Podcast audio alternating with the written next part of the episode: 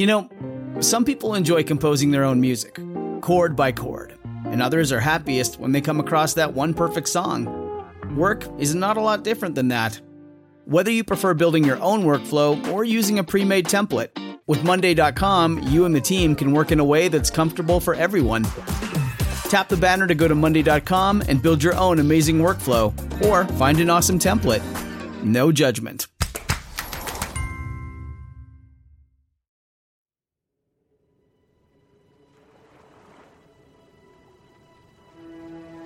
Welcome to the History of the Netherlands, where we explore the events and characters that, over time, have transformed a swamp into an amazing modern marvel. Episode 19 Take It on the Othée Side. How long, how long could it slide before the convergence of social, political, and economic developments in the lowlands ended in violence and the imposition of one man on an entire region? On the 23rd of September, 1408, a combined allied army of the Duke of Burgundy, the Count of Holland, and the Bishop elect of Liège marched against the people of Liège. They had erupted into an all out revolt against their ruler. At the Battle of Othée, the Liégeois were utterly crushed, and in the aftermath, the citizens of Liège were made to pay dearly by the victorious nobles. The town was stripped of its privileges and draconian punishments were placed upon it. The retribution was so harsh that the Bishop elect of Liège earned the nickname John the Pitiless. But the real triumph belonged to another John, the Fearless, the Duke of Burgundy, Count of Flanders and Artois, who with this battle capped off a series of power plays which began with the very public assassination of his biggest political rival, Louis of Orleans. John the Fearless asserted himself as the dominant power broker in the Low Countries, showing the ever restless towns what might happen to them should they ever again rebel against his authority. Like we mentioned at the end of the last episode, the previous Duke of Burgundy, Philip the Bold, and his wife Margaret of Flanders had organised for their lands to be divided up between their three sons. Philip's politicking had also ensured that the duchies of Brabant and Limburg, conveniently ruled by his wife's auntie Joanna, would pass to the family too, though not to their eldest son. In the space of two years, Philip, Margaret, and Joanna all died and except for a mild bit of wheeling and dealing by the three sons, they all respected the arrangement that their parents had made for them. The eldest, John, inherited the title Duke of Burgundy, as well as Count of the imperial part of Burgundy, Count of Flanders, and Count of Artois. The second son, Anton, became Duke of Brabant and Limburg, as well as Margrave of Antwerp, and the third son, Philip, well, he got the hand me down titles Count of Rethel and Nevers, which the two eldest had held until they got these better ones. Older brothers are always the same. John, the beloved heir and first son, was born in 1371 into a world that was coming ever more under the thrall of his father. Not much is known about his early years other than that he grew up in a ducal residence on the outskirts of the capital of Burgundy, Dijon. In the 1380s, the Duke of Burgundy had been concerned with maintaining the balance between the needs of the French realm, which he ruled as regent, of Flanders, which he ruled as count, and of the English realm, which provided the wool upon which his Flemish domains depended so heavily. John first accompanied his father Philip to Paris in 1384 but his first real act of historical significance was being married off as a 14 year old to a woman eight years older than him, Margaret of Bavaria. This was one half of the epic, let's get my children to marry your children double wedding diplomacy that had been organised between the ruling families of Flanders and Burgundy and Holland, Zeeland, and Hainaut. We talked about this in the last episode.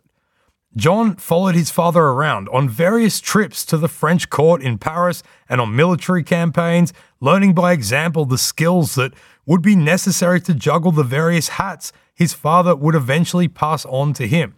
John didn't go to the Low Countries until 1394, when he went with his mother to help in negotiations with the towns of Flanders. Philip the Bold, as we well know, was a master of politicking and was a man who understood the value of honour and prestige to a person in his position.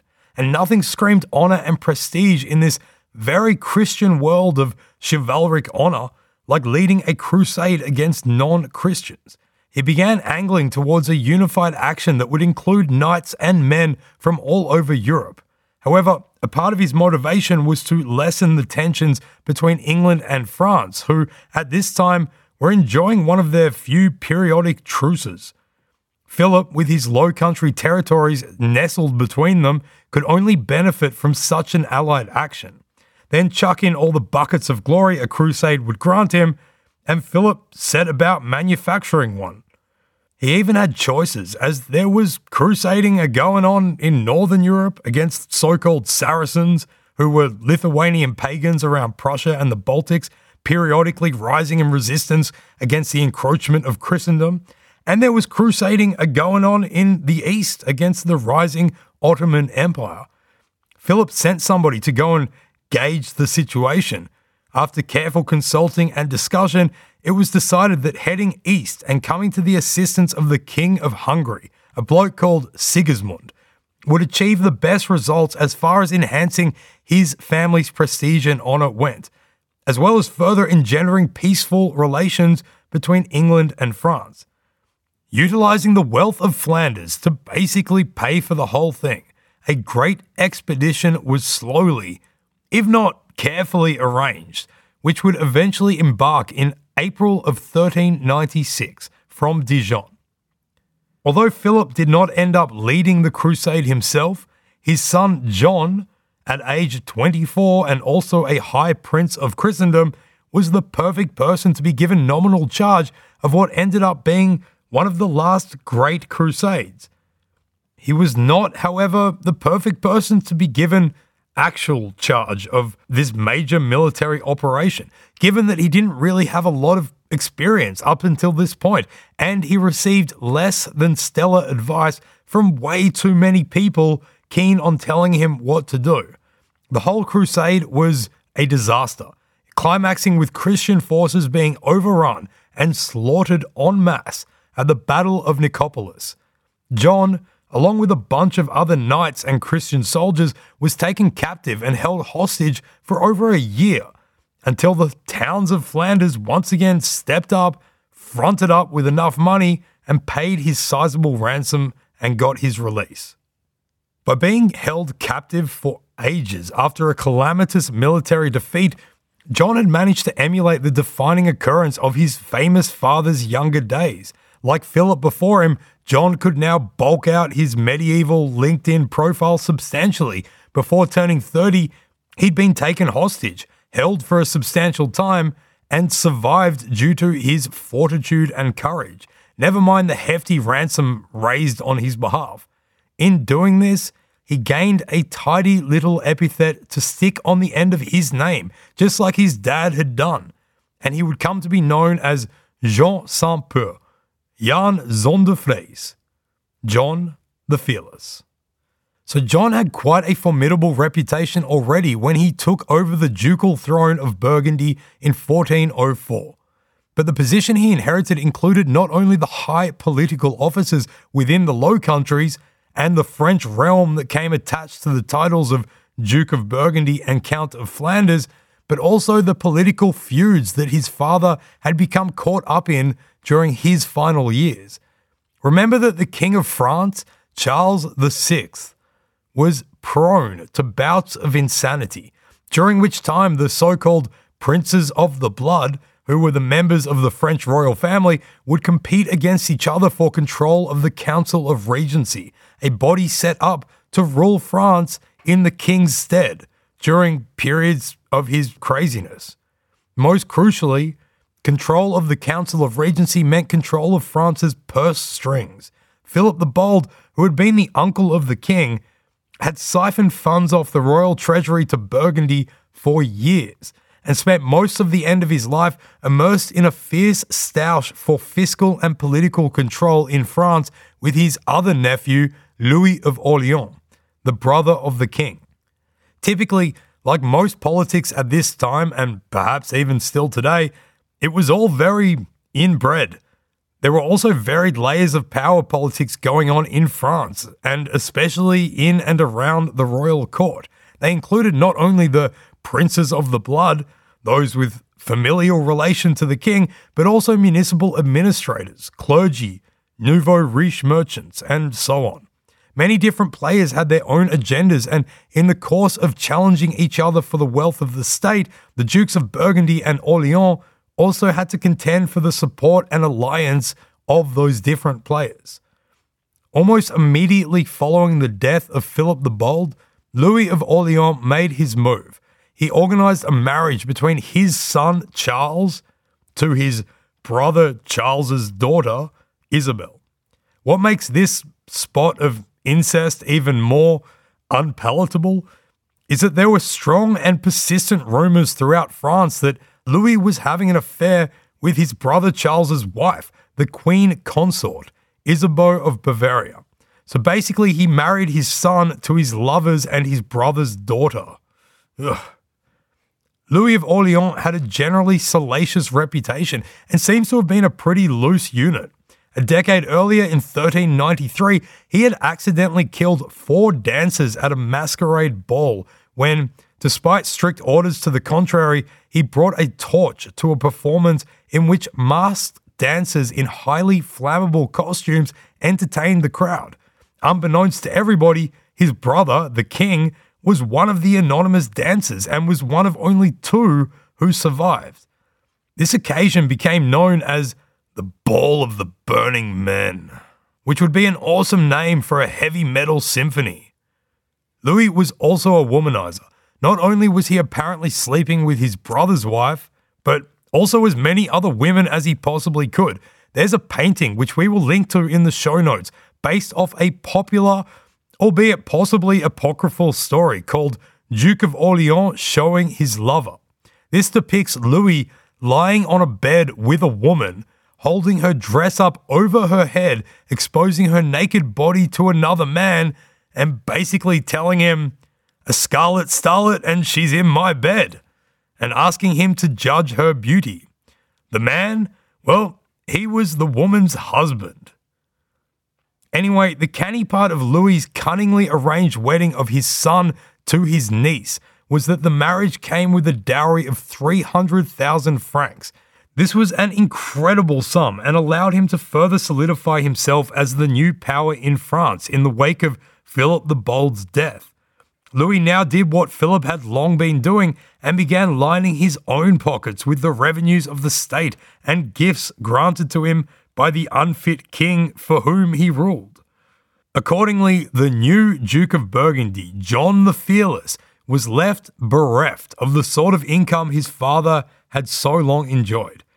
In his book, John the Fearless, Richard Vaughan tabulates and compares the last two years of Philip the Bold's income with the first two years of his son's and shows that it had dropped from 387,541 francs to just 39,000 a depletion of roughly 90%, and another indicator of how insanely large a dowry Louis of Orleans had managed to procure from his sometimes insane but royal brother. John, in Paris, and now put to the test, was not merely going to be able to step into his father's shoes and take over the central role of government in France. He had to bide his time and slowly gather support against the Duke of Orleans it wasn't all that difficult to find people who would support somebody against Louis, as he was not that popular, especially amongst the wider public, and especially considering his enthusiasm for raising new taxes, sleeping with as many women as he could, and spending money on himself. His unpopularity is evidenced in his need to send out a royal decree that promised the greatest degree of punishment to anybody who was caught writing, distributing, or fixing defamatory pamphlets against him to gates, doors, or houses, which is pretty specific. Presumably, trees were fine then? John the Fearless was the son of a master politician, however, and he was now given a chance to show his pedigree. He began to position himself as the antithesis to Louis anti tax, anti sex scandal, anti setting dancers on fire with torches, and of a generally more agreeable character. He began upping the ante and basically lobbying the various people who mattered in the halls of French power. He took a tactical move from his father's playbook, giving generous gifts of Burgundian wine that would amply source up potential supporters in Paris. He organized a meeting of very many vested interest groups there in early February 1405 and obviously sold himself exceptionally well. Let's jump to Wim Blockmans and Walter Prevenier, who, as usual, have put it the best. Quote, John began to portray himself as the opponent of Louis, as the champion of social discussions, of a contract with the subjects, of judicial reform in the name of the bien commun, and of fiscal reform against the extravagance of his rival.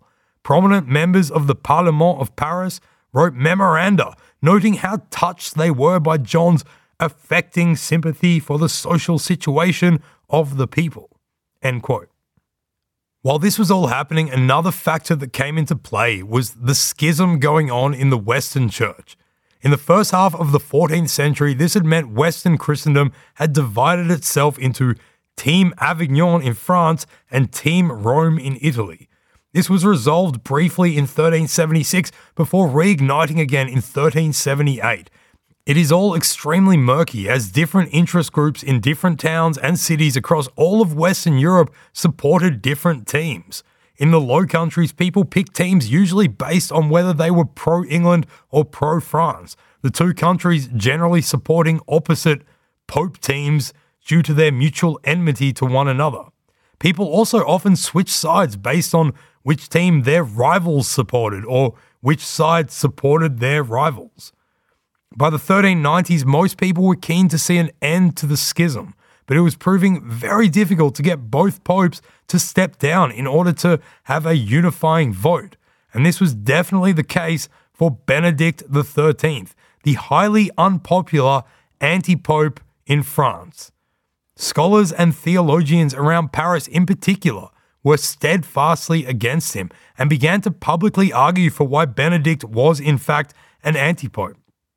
Remarkably, this had such an impact in the highest ranks of the French court that in 1398, France withdrew obedience from Team French Pope.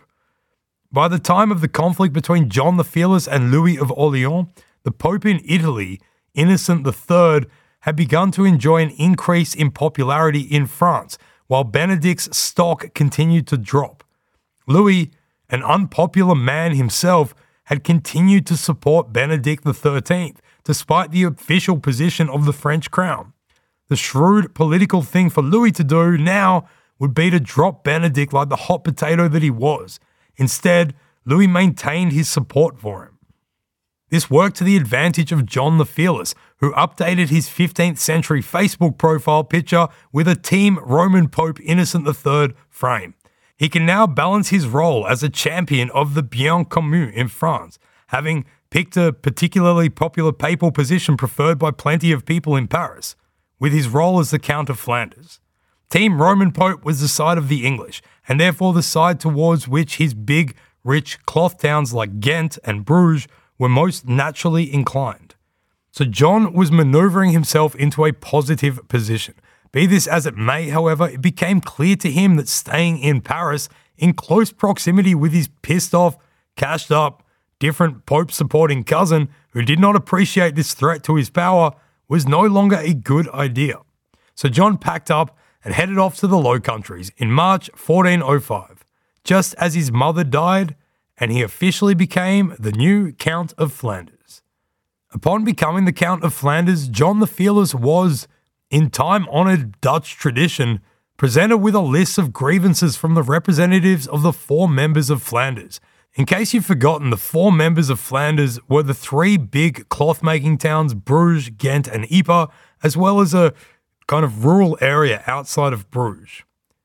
John was well aware of the importance of the big powers in Flanders, as well as having been present as a young man to help his mother in negotiations with them. John had also literally had his freedom purchased back by them after the disaster of Nicopolis. So when the big towns demanded that John and his wife live in Flanders, that the administration of Flanders take place in the Flemish language rather than French, and take place in Flemish Flanders rather than the French speaking part, and to hurry up and figure out a trade deal with the English, John agreed to all of it.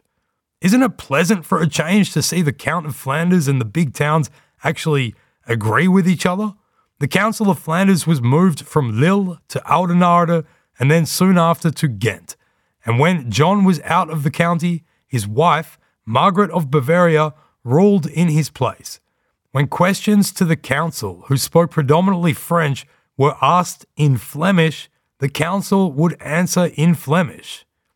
All of these concessions to the Flemish identity, as well as the extremely liberal approach that John maintained as regarded Anglo Flemish relations, is really indicative of how much he valued the stability of Flanders. He understood what a tinderbox it had historically been, and that the embers of rebellion had never truly burned out.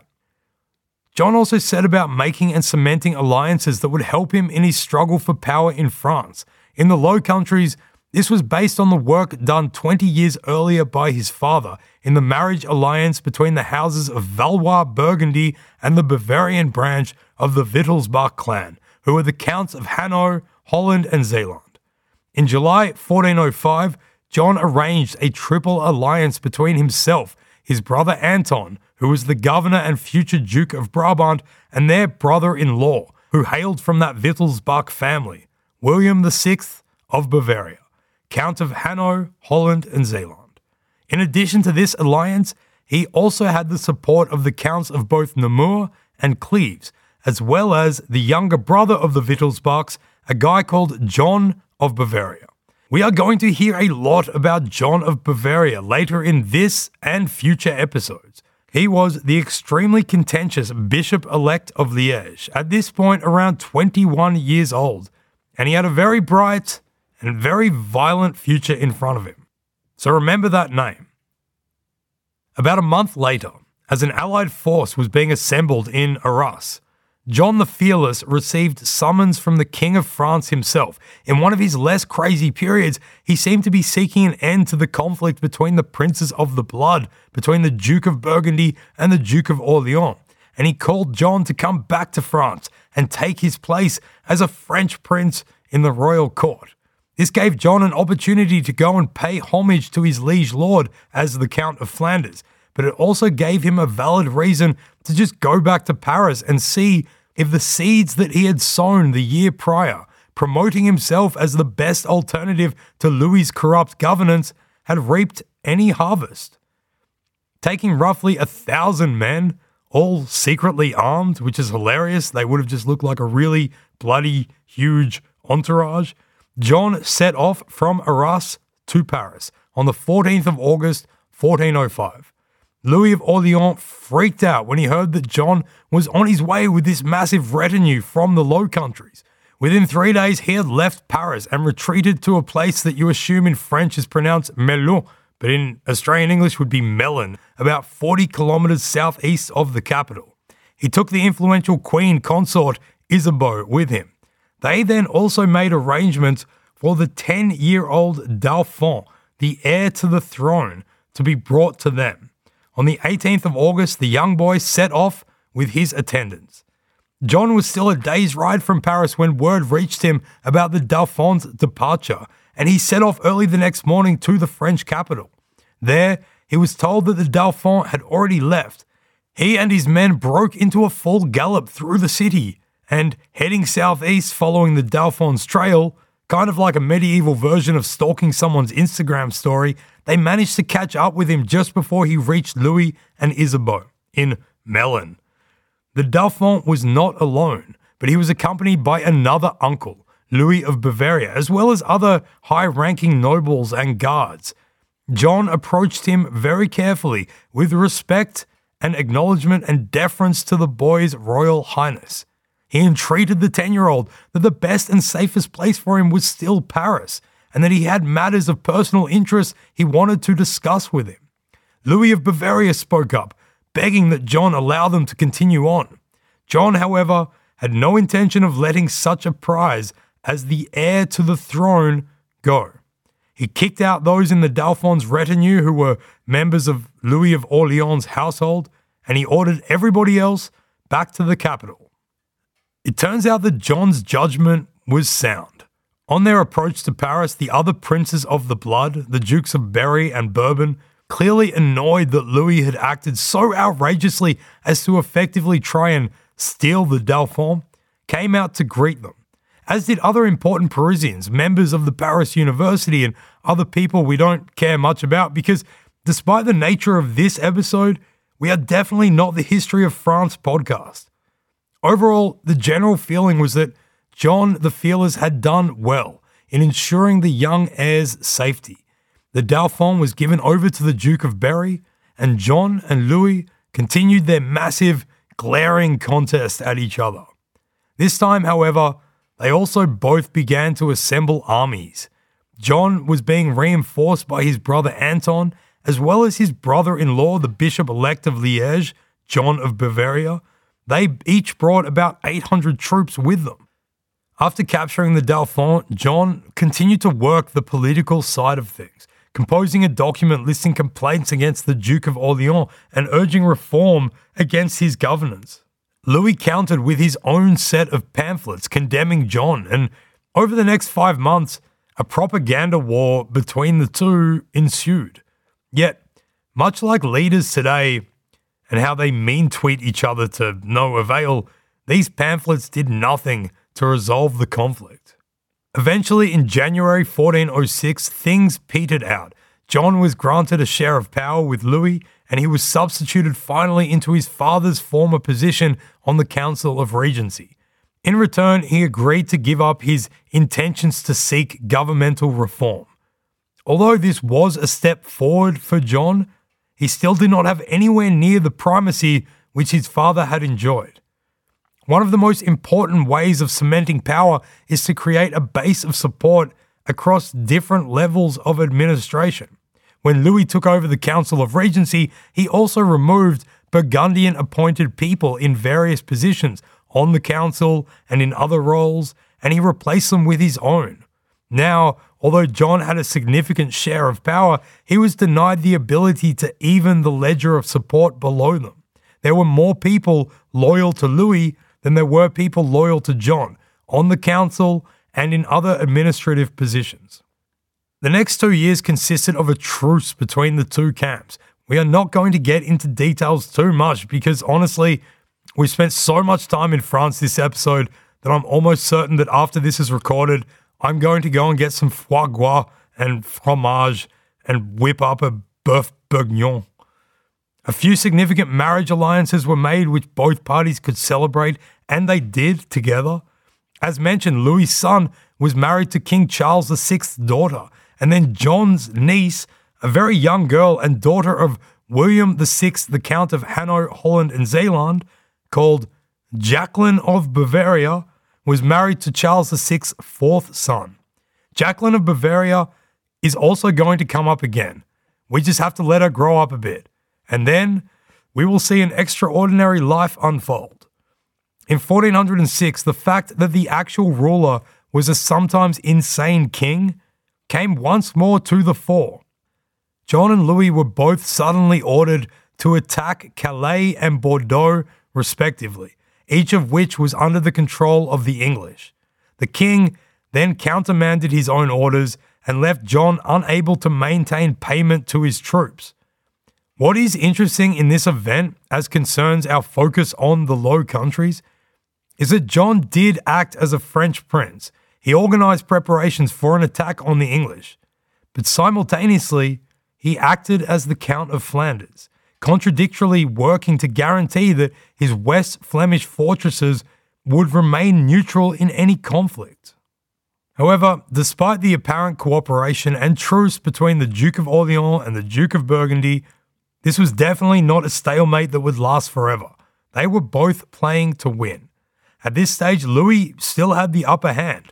Firstly, John was strapped for cash. One of the reasons he wanted to ensure the neutrality of Flanders was to ensure the economic strength of Flanders. Louis, on the other hand, was absolutely rolling in it. Secondly, Louis turned his attention to the Low Countries himself, and he began to put in motion several moves which were certainly designed to obstruct Burgundian power in the region. In 1402, Louis had bought the title as the Duke of Luxembourg.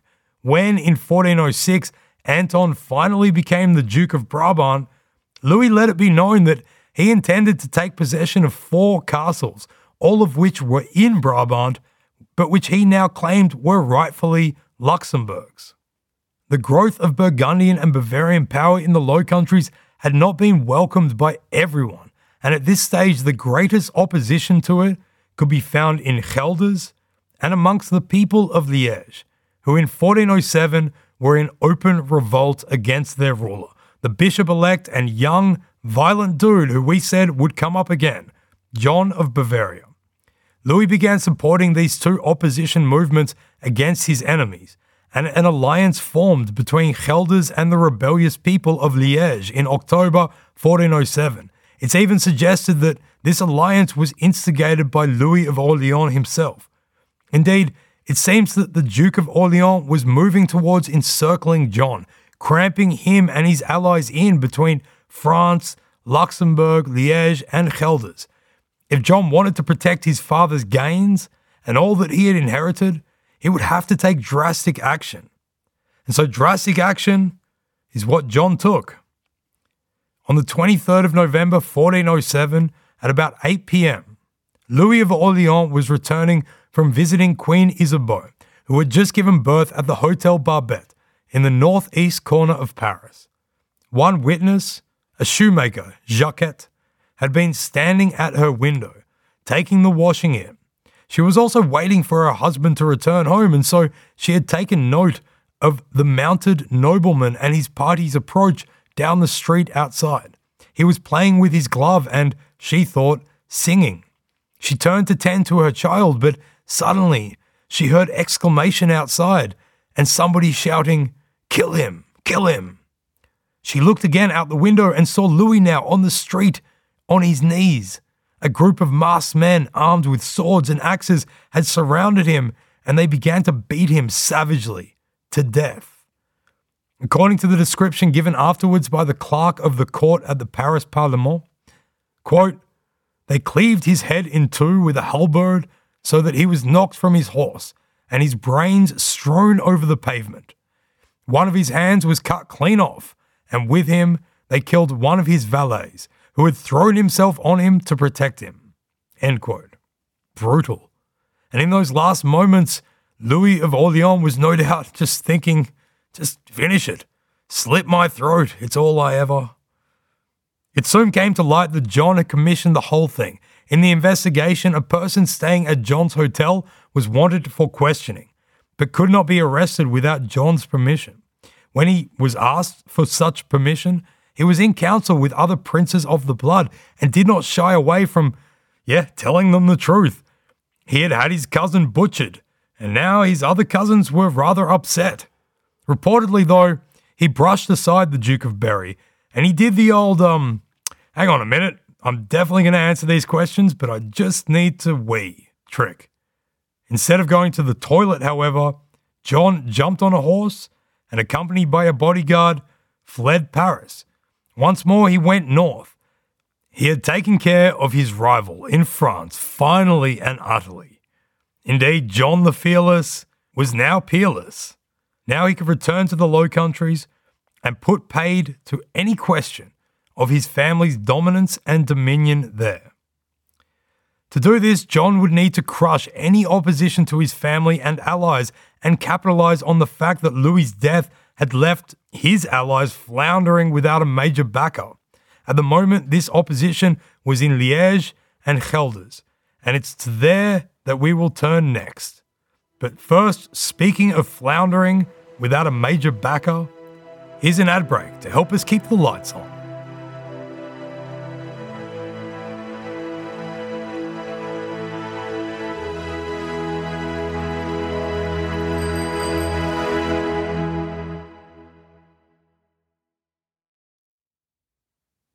Welcome back, and good to see the lights are still on. The people of Liège had not been a happy folk for about a century. The lands of Liège straddled the river Meuse and lay roughly between the duchies of Limburg and Brabant. They included some very old and important towns, such as the city of Liège itself, and also Huy, the city from which the oldest known town privileges in the Low Countries originate. Unlike Brabant, Limburg, or indeed Flanders, Holland, and Gelders, Liège was not a fiefdom ruled by a count or a duke, but it was instead a prince bishopric, ruled by a prince bishop. The prince bishop held secular rule, owing his landed title to the Holy Roman Emperor, but also ecclesiastical rule, and was a high ranking member of the church. The title was not inherited, but rather made by appointment.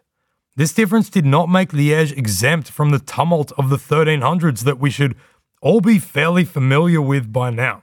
Just like the other Low Countries, the 14th century in Liège had also been one of class division, power struggles, rebellions, a touch of the plague, and warfare. In the first half of the 14th century, basic power sharing mechanisms had been devised in Liège between the bishop, the clergy, the towns, and the patricians. Similarly to what had happened in Brabant with the Charter of Kortenberg, these were fortified in 1373. The then Prince Bishop, a guy called Jan van Arkel, agreed to the establishment of a council known as the 22. The so called Peace of the 22 allowed for a decision making process intended to protect the people of Liège from abuses by the clergy and by the Prince Bishop. After Jan van Arkel, the next Bishop of Liège was Arnold II van Hoorn from 1378. He had been the Bishop of Utrecht, which had also erupted in sectarian violence, and although he managed to somewhat reconcile the different parties in that conflict, Pope Urban VI moved him to take over Liège. The problem with this, however, is that the schism of the papacy had reinforced itself in 1378. So, although Urban VI ruled from Italy, French cardinals had elected an anti pope, Clement VII, and he had set up shop in Avignon. The clergy in Liège elected their own bishop, and he was supported by Team French Pope, the anti Pope Clement. So Liège saw a year of struggle between these two claimants, with Arnold coming out victorious and as the Prince Bishop. He would then rule for pretty much a decade. In 1384, the biggest city in the Low Countries, Ghent, went into open rebellion against the Count of Flanders, led by weavers and the second Van Artevelde. The audacity of the weavers and other craft guilds inspired similar actions in other towns and cities across the region. Just such workers also took over the city of Liège at the same time. In 1389, the death of Arnold opened up the title of the Prince Bishop, now making it ripe for the taking. In 1390, at the age of 15, enhancing the position of the Valois Burgundy and the Wittelsbach Bavarian families in the Low Countries John of Bavaria became the bishop elect of Liège. Remember that John of Bavaria was the brother of the Count of Holland, Zeeland, and Hainaut, and the brother in law to John the Fearless. But he did not become the prince bishop. Because of the schism in the Western Church, any appointment was subjected to antipathy and uncertainty. If one group put up their candidate, the opposing group would find their own. John of Bavaria was, in accordance with the position of his family and of the Valois Burgundians on Team Roman Pope. And in 1390, this was a guy called Boniface IX. He had approved the appointment. However, John of Bavaria was an awful ruler, and he asserted his authoritarian approach from very early on. This rankled with the traditions of privileges and liberties that the people of Liège had been acquiring over the previous century. They rejected his appointment and within four years had gone into open revolt against him. As we mentioned earlier, prior to having his head cleaved in two, Louis of Orleans had been supporting this rebellion as a part of his power plays against John the Fearless. Louis, being on Team French Pope, had convinced Benedict XIII to also support the rebels of Liège. In 1406, the people of Liège elected a new regent and a new anti bishop. A deputation was sent to Benedict in France to approve the appointment, and the new regent, Henry of Perwez, set about the conquest of the entire territory. Soon, John of Bavaria had access to only one fortress and the town of Maastricht, which was put to siege at the end of 1409.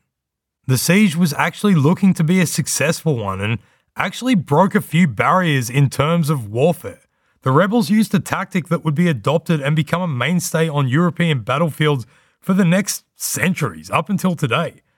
Near continuous tactical bombardment. Indeed, before the first siege of Maastricht, gunpowder weaponry had only ever been used in conjunction with long term starvation tactics, and there is only one recorded instance of bombardment breaching a fortification. Here, however, the rebels used possibly the entire arsenal of the city of Liège, and over the course of about a month and a half, sent over 1,500 bombs into the walls and buildings of Maastricht. So there you go. Constant siege bombardment. Bet you didn't know that was Dutch. The siege and those conducting it could not endure the extremely harsh winter that came that year. It was lifted, and they all had to return to Liège.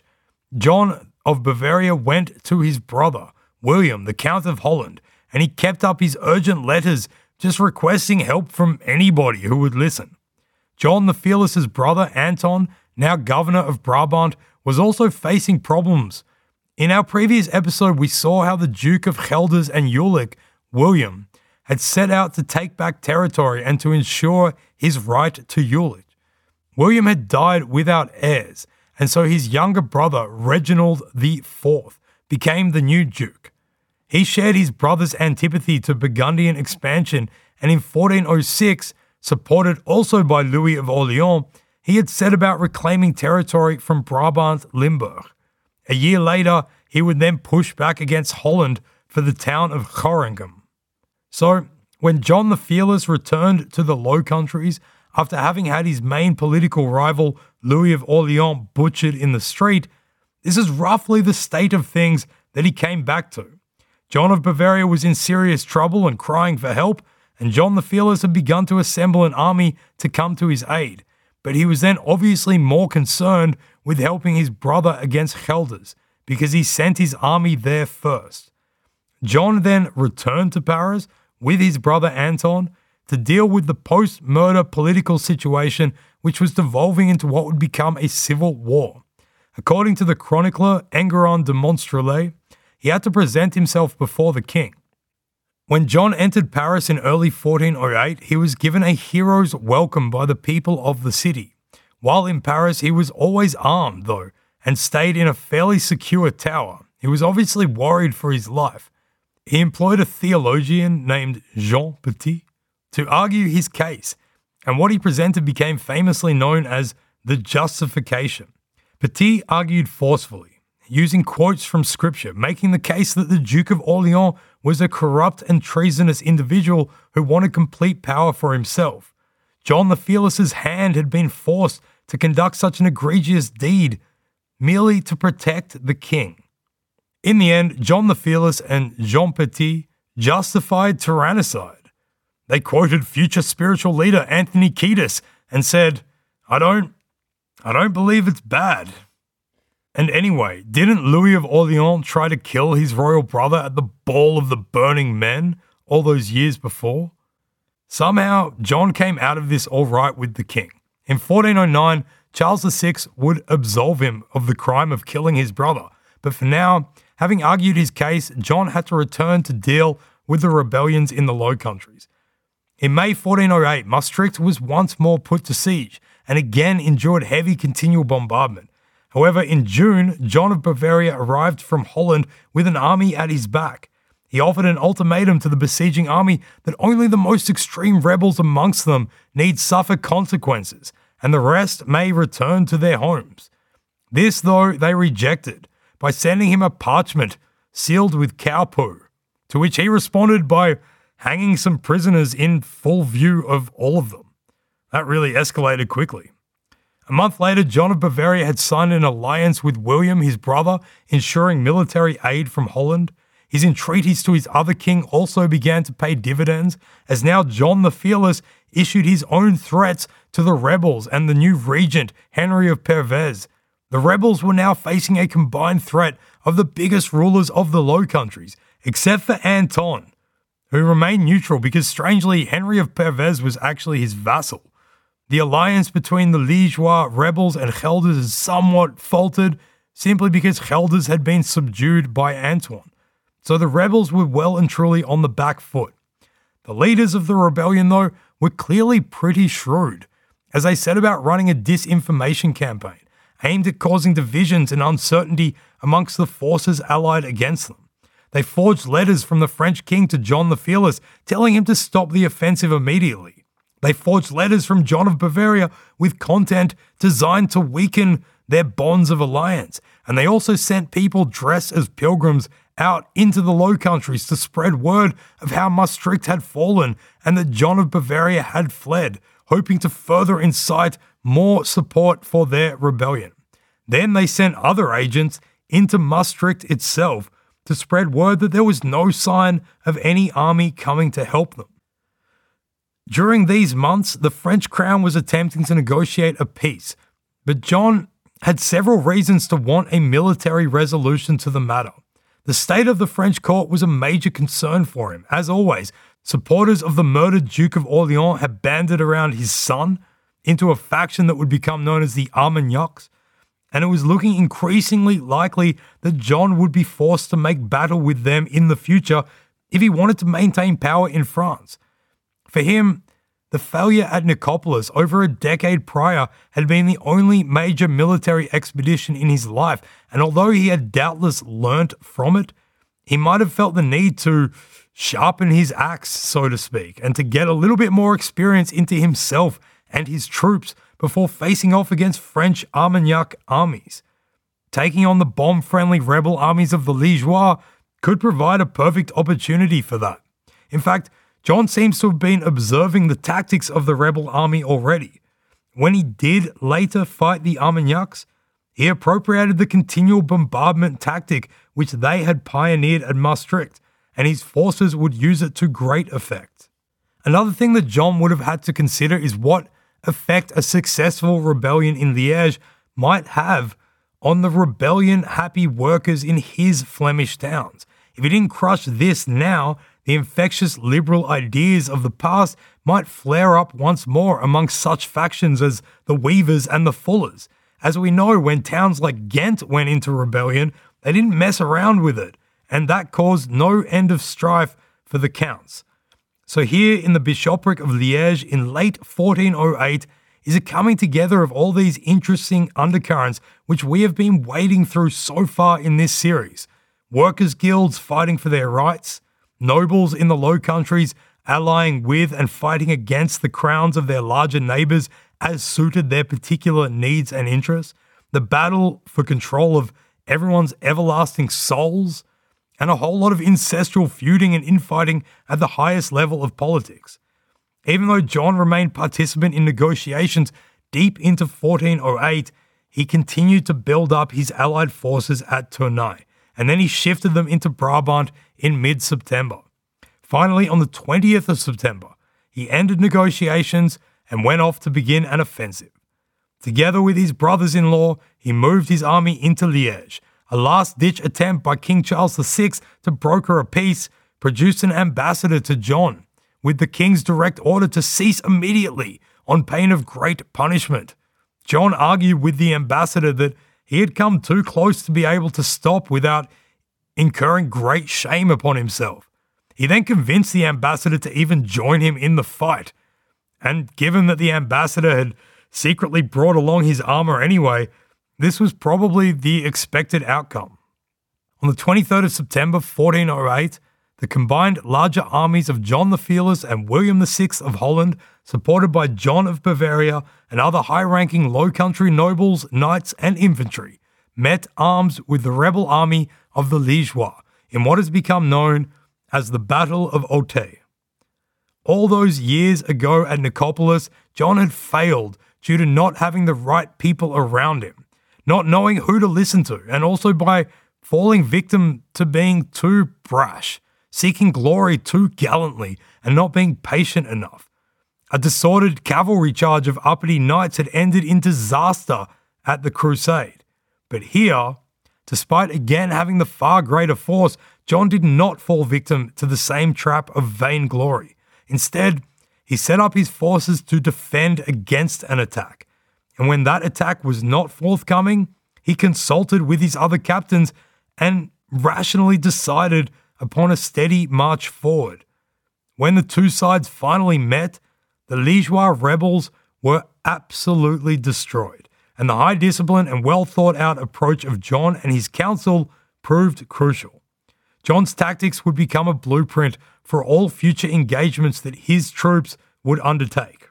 In fact, this day was crucial to the overall reputation of John the Fearless, which had taken some battering following the assassination that he had contrived of his cousin.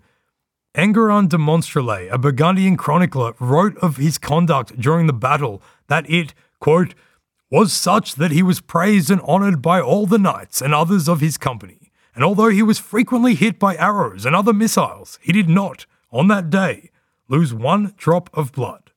Old Johnny No Fear. Monstrelet continues. When he was asked after the defeat if they ought to cease from killing the Liégeois, he replied that they should all die together and that he had no wish for them to be taken and ransomed. End quote. And this is where things get a little bit gruesome. For John the Fearless, this action was as much about his wider political goals as it was about assisting his brother in law and ally. An example had to be made of these rebels, not only so that possible rebels in his other territories remained afraid of the consequences, but also so that the Burgundianization of the Low Countries could continue. He couldn't afford to allow anything to threaten the centralization that his father had commenced, and the rebellion in Liège had done just that. Instantly, the revolt, which had been waging for nearly 15 years, was crushed. The victors swept up the countryside and approached the city of Liège, which had been the epicenter of the entire rebellion.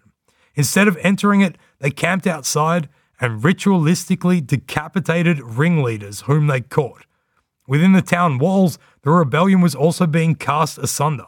Members of the clergy who had supported Team French Pope and the rebellion were drowned in the River Meuse.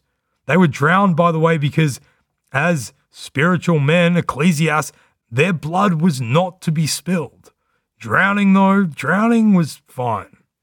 Due to the severity of the punishments, John of Bavaria, the bishop elect, would from now on be known as John the Pitiless, which seems rather apt. 500 hostages were demanded from the city, and these were spread out between the victors and sent off to various places, many of them for years. In October 1408, John convened a great assembly of the Low Country ruling elite in Lille. Chief amongst all in attendance were the leaders of the Low Countries, brought together first by that double wedding way back in the 1380s, but now also bound tighter by this allied victory that they had enjoyed together one that had solidified their collective dominance of the region under the chief leadership of John the Fearless. This included both of John's brothers, Anton and Philip of Nevers, William of Bavaria, the Count of Holland, and his younger brother, John of Bavaria, and also William of Namur. Here they passed judgment on Liège and they set the terms of its defeat. These were also extremely harsh. According to the terms, no privileges could be granted to the Liégeois without both John the Fearless and William of Bavaria's approval. They and their successors could pass by the River Meuse with or without troops, and their minted currencies were to be legal tender in Liège from now on. Furthermore, a few fortresses were to be destroyed, a church was to be built, all the guilds in Liège were abolished, which can you imagine if the Counts of Flanders had managed to pull that one off? Finally, a huge indemnity of 200,000 French crowns was to be paid to John and William. In fact, so harsh were these terms that John the Pitiless, the victorious bishop elect of Liège, was extremely upset and turned into one of the greatest opponents to these new restrictions. He lobbied and complained and managed to get some of the forfeited privileges back and was able to delay payment of the reparations. He would, strangely enough, continue to petition for his subjects' rights right up until 1417. It was then that the German emperor elect Sigismund, clearly upset that this whole issue and this episode has been centered so much on France and not on Germany, weighed in and revoked the entire judgment made by John and William, restoring the Liégeois with their rights. But by then, John the Pitiless probably cared less about this than he would have previously. Just a few days after this, William of Bavaria, the Count of Holland, and his older brother died. That left his teenage daughter, Jacqueline of Bavaria, as the heir to Hainaut, Holland, and Zeeland. But we all know that Holland had a problem letting women take over, and here came an opportunity knocking for John the Pitiless. He cast asunder his rule of Liège and made a move for Holland. But that's for another episode. Despite huge obstacles, John the Fearless had managed to continue the project that his father had begun, and he guided the Low Countries down the path towards domination by a single family, his own. His political skills, particularly his ability to juggle the contradictory pressures he faced due to his wearing of many different hats, meant that within five years of his father's death, he had gotten away with the murder of his greatest rival in France. He'd brought the Low Countries more tightly under his sway and delivered a crushing blow to the ambitions of urban workers in domains under his influence, all without incurring the same kind of damage which had so often been coupled with similar attempts made in the past. It's also just been interesting to see how this French prince used the Low Countries to bolster his ambitions in France rather than somebody using the power of France against our beloved little swamp. But this path that John the Fearless had embarked upon was, in the end, an extremely dangerous one. For he was going to find out eventually that on this course, he was going to be taken on a hard ride. And in doing so, he would end up taking just one bridge too far. But until then, au revoir. No, sorry. Dewey. Hang on, hang on, hang on. Before we wrap things up today, we want to send out a massive thank you. Firstly, to all you, our lovely, beautiful listeners. We know it's been a while. Thank you very much for sticking with us, and we hope to get back to regular programming soon. Also, we need to send out a massive thank you to our supporters on Patreon. This show is produced independently of any media organization. Republic of Amsterdam Radio is just us. Hello. Hey, Dave. Yes. Three guys who think reading obscure chronicles written by French dudes who died 600 years ago and then telling the crazy stories that come out of it while relating it to Red Hot Chili Peppers lyrics is just a great way to spend our free time. Through your contributions, we are able to spend more time on this project and make it as great as we feel it can and should be. We love to give nicknames to our Patreon supporters as a token of our appreciation. So, a huge thank you to D. De Jonge. We love you, kiddo. Also, obrigado to Sergio Teixeira da Silva. Excuse my pronunciation, but thank you. Power Surge. Your electrical shock into our Patreon account just made us black out. And finally, Zombles. And with a name like Zombles, you, you don't need a nickname from us. You have been extremely generous to give us a $5 an episode pledge. So, for that reason, you know what's happening. We're going to say your name five times Zombles. Zombles. Zombles. Dave.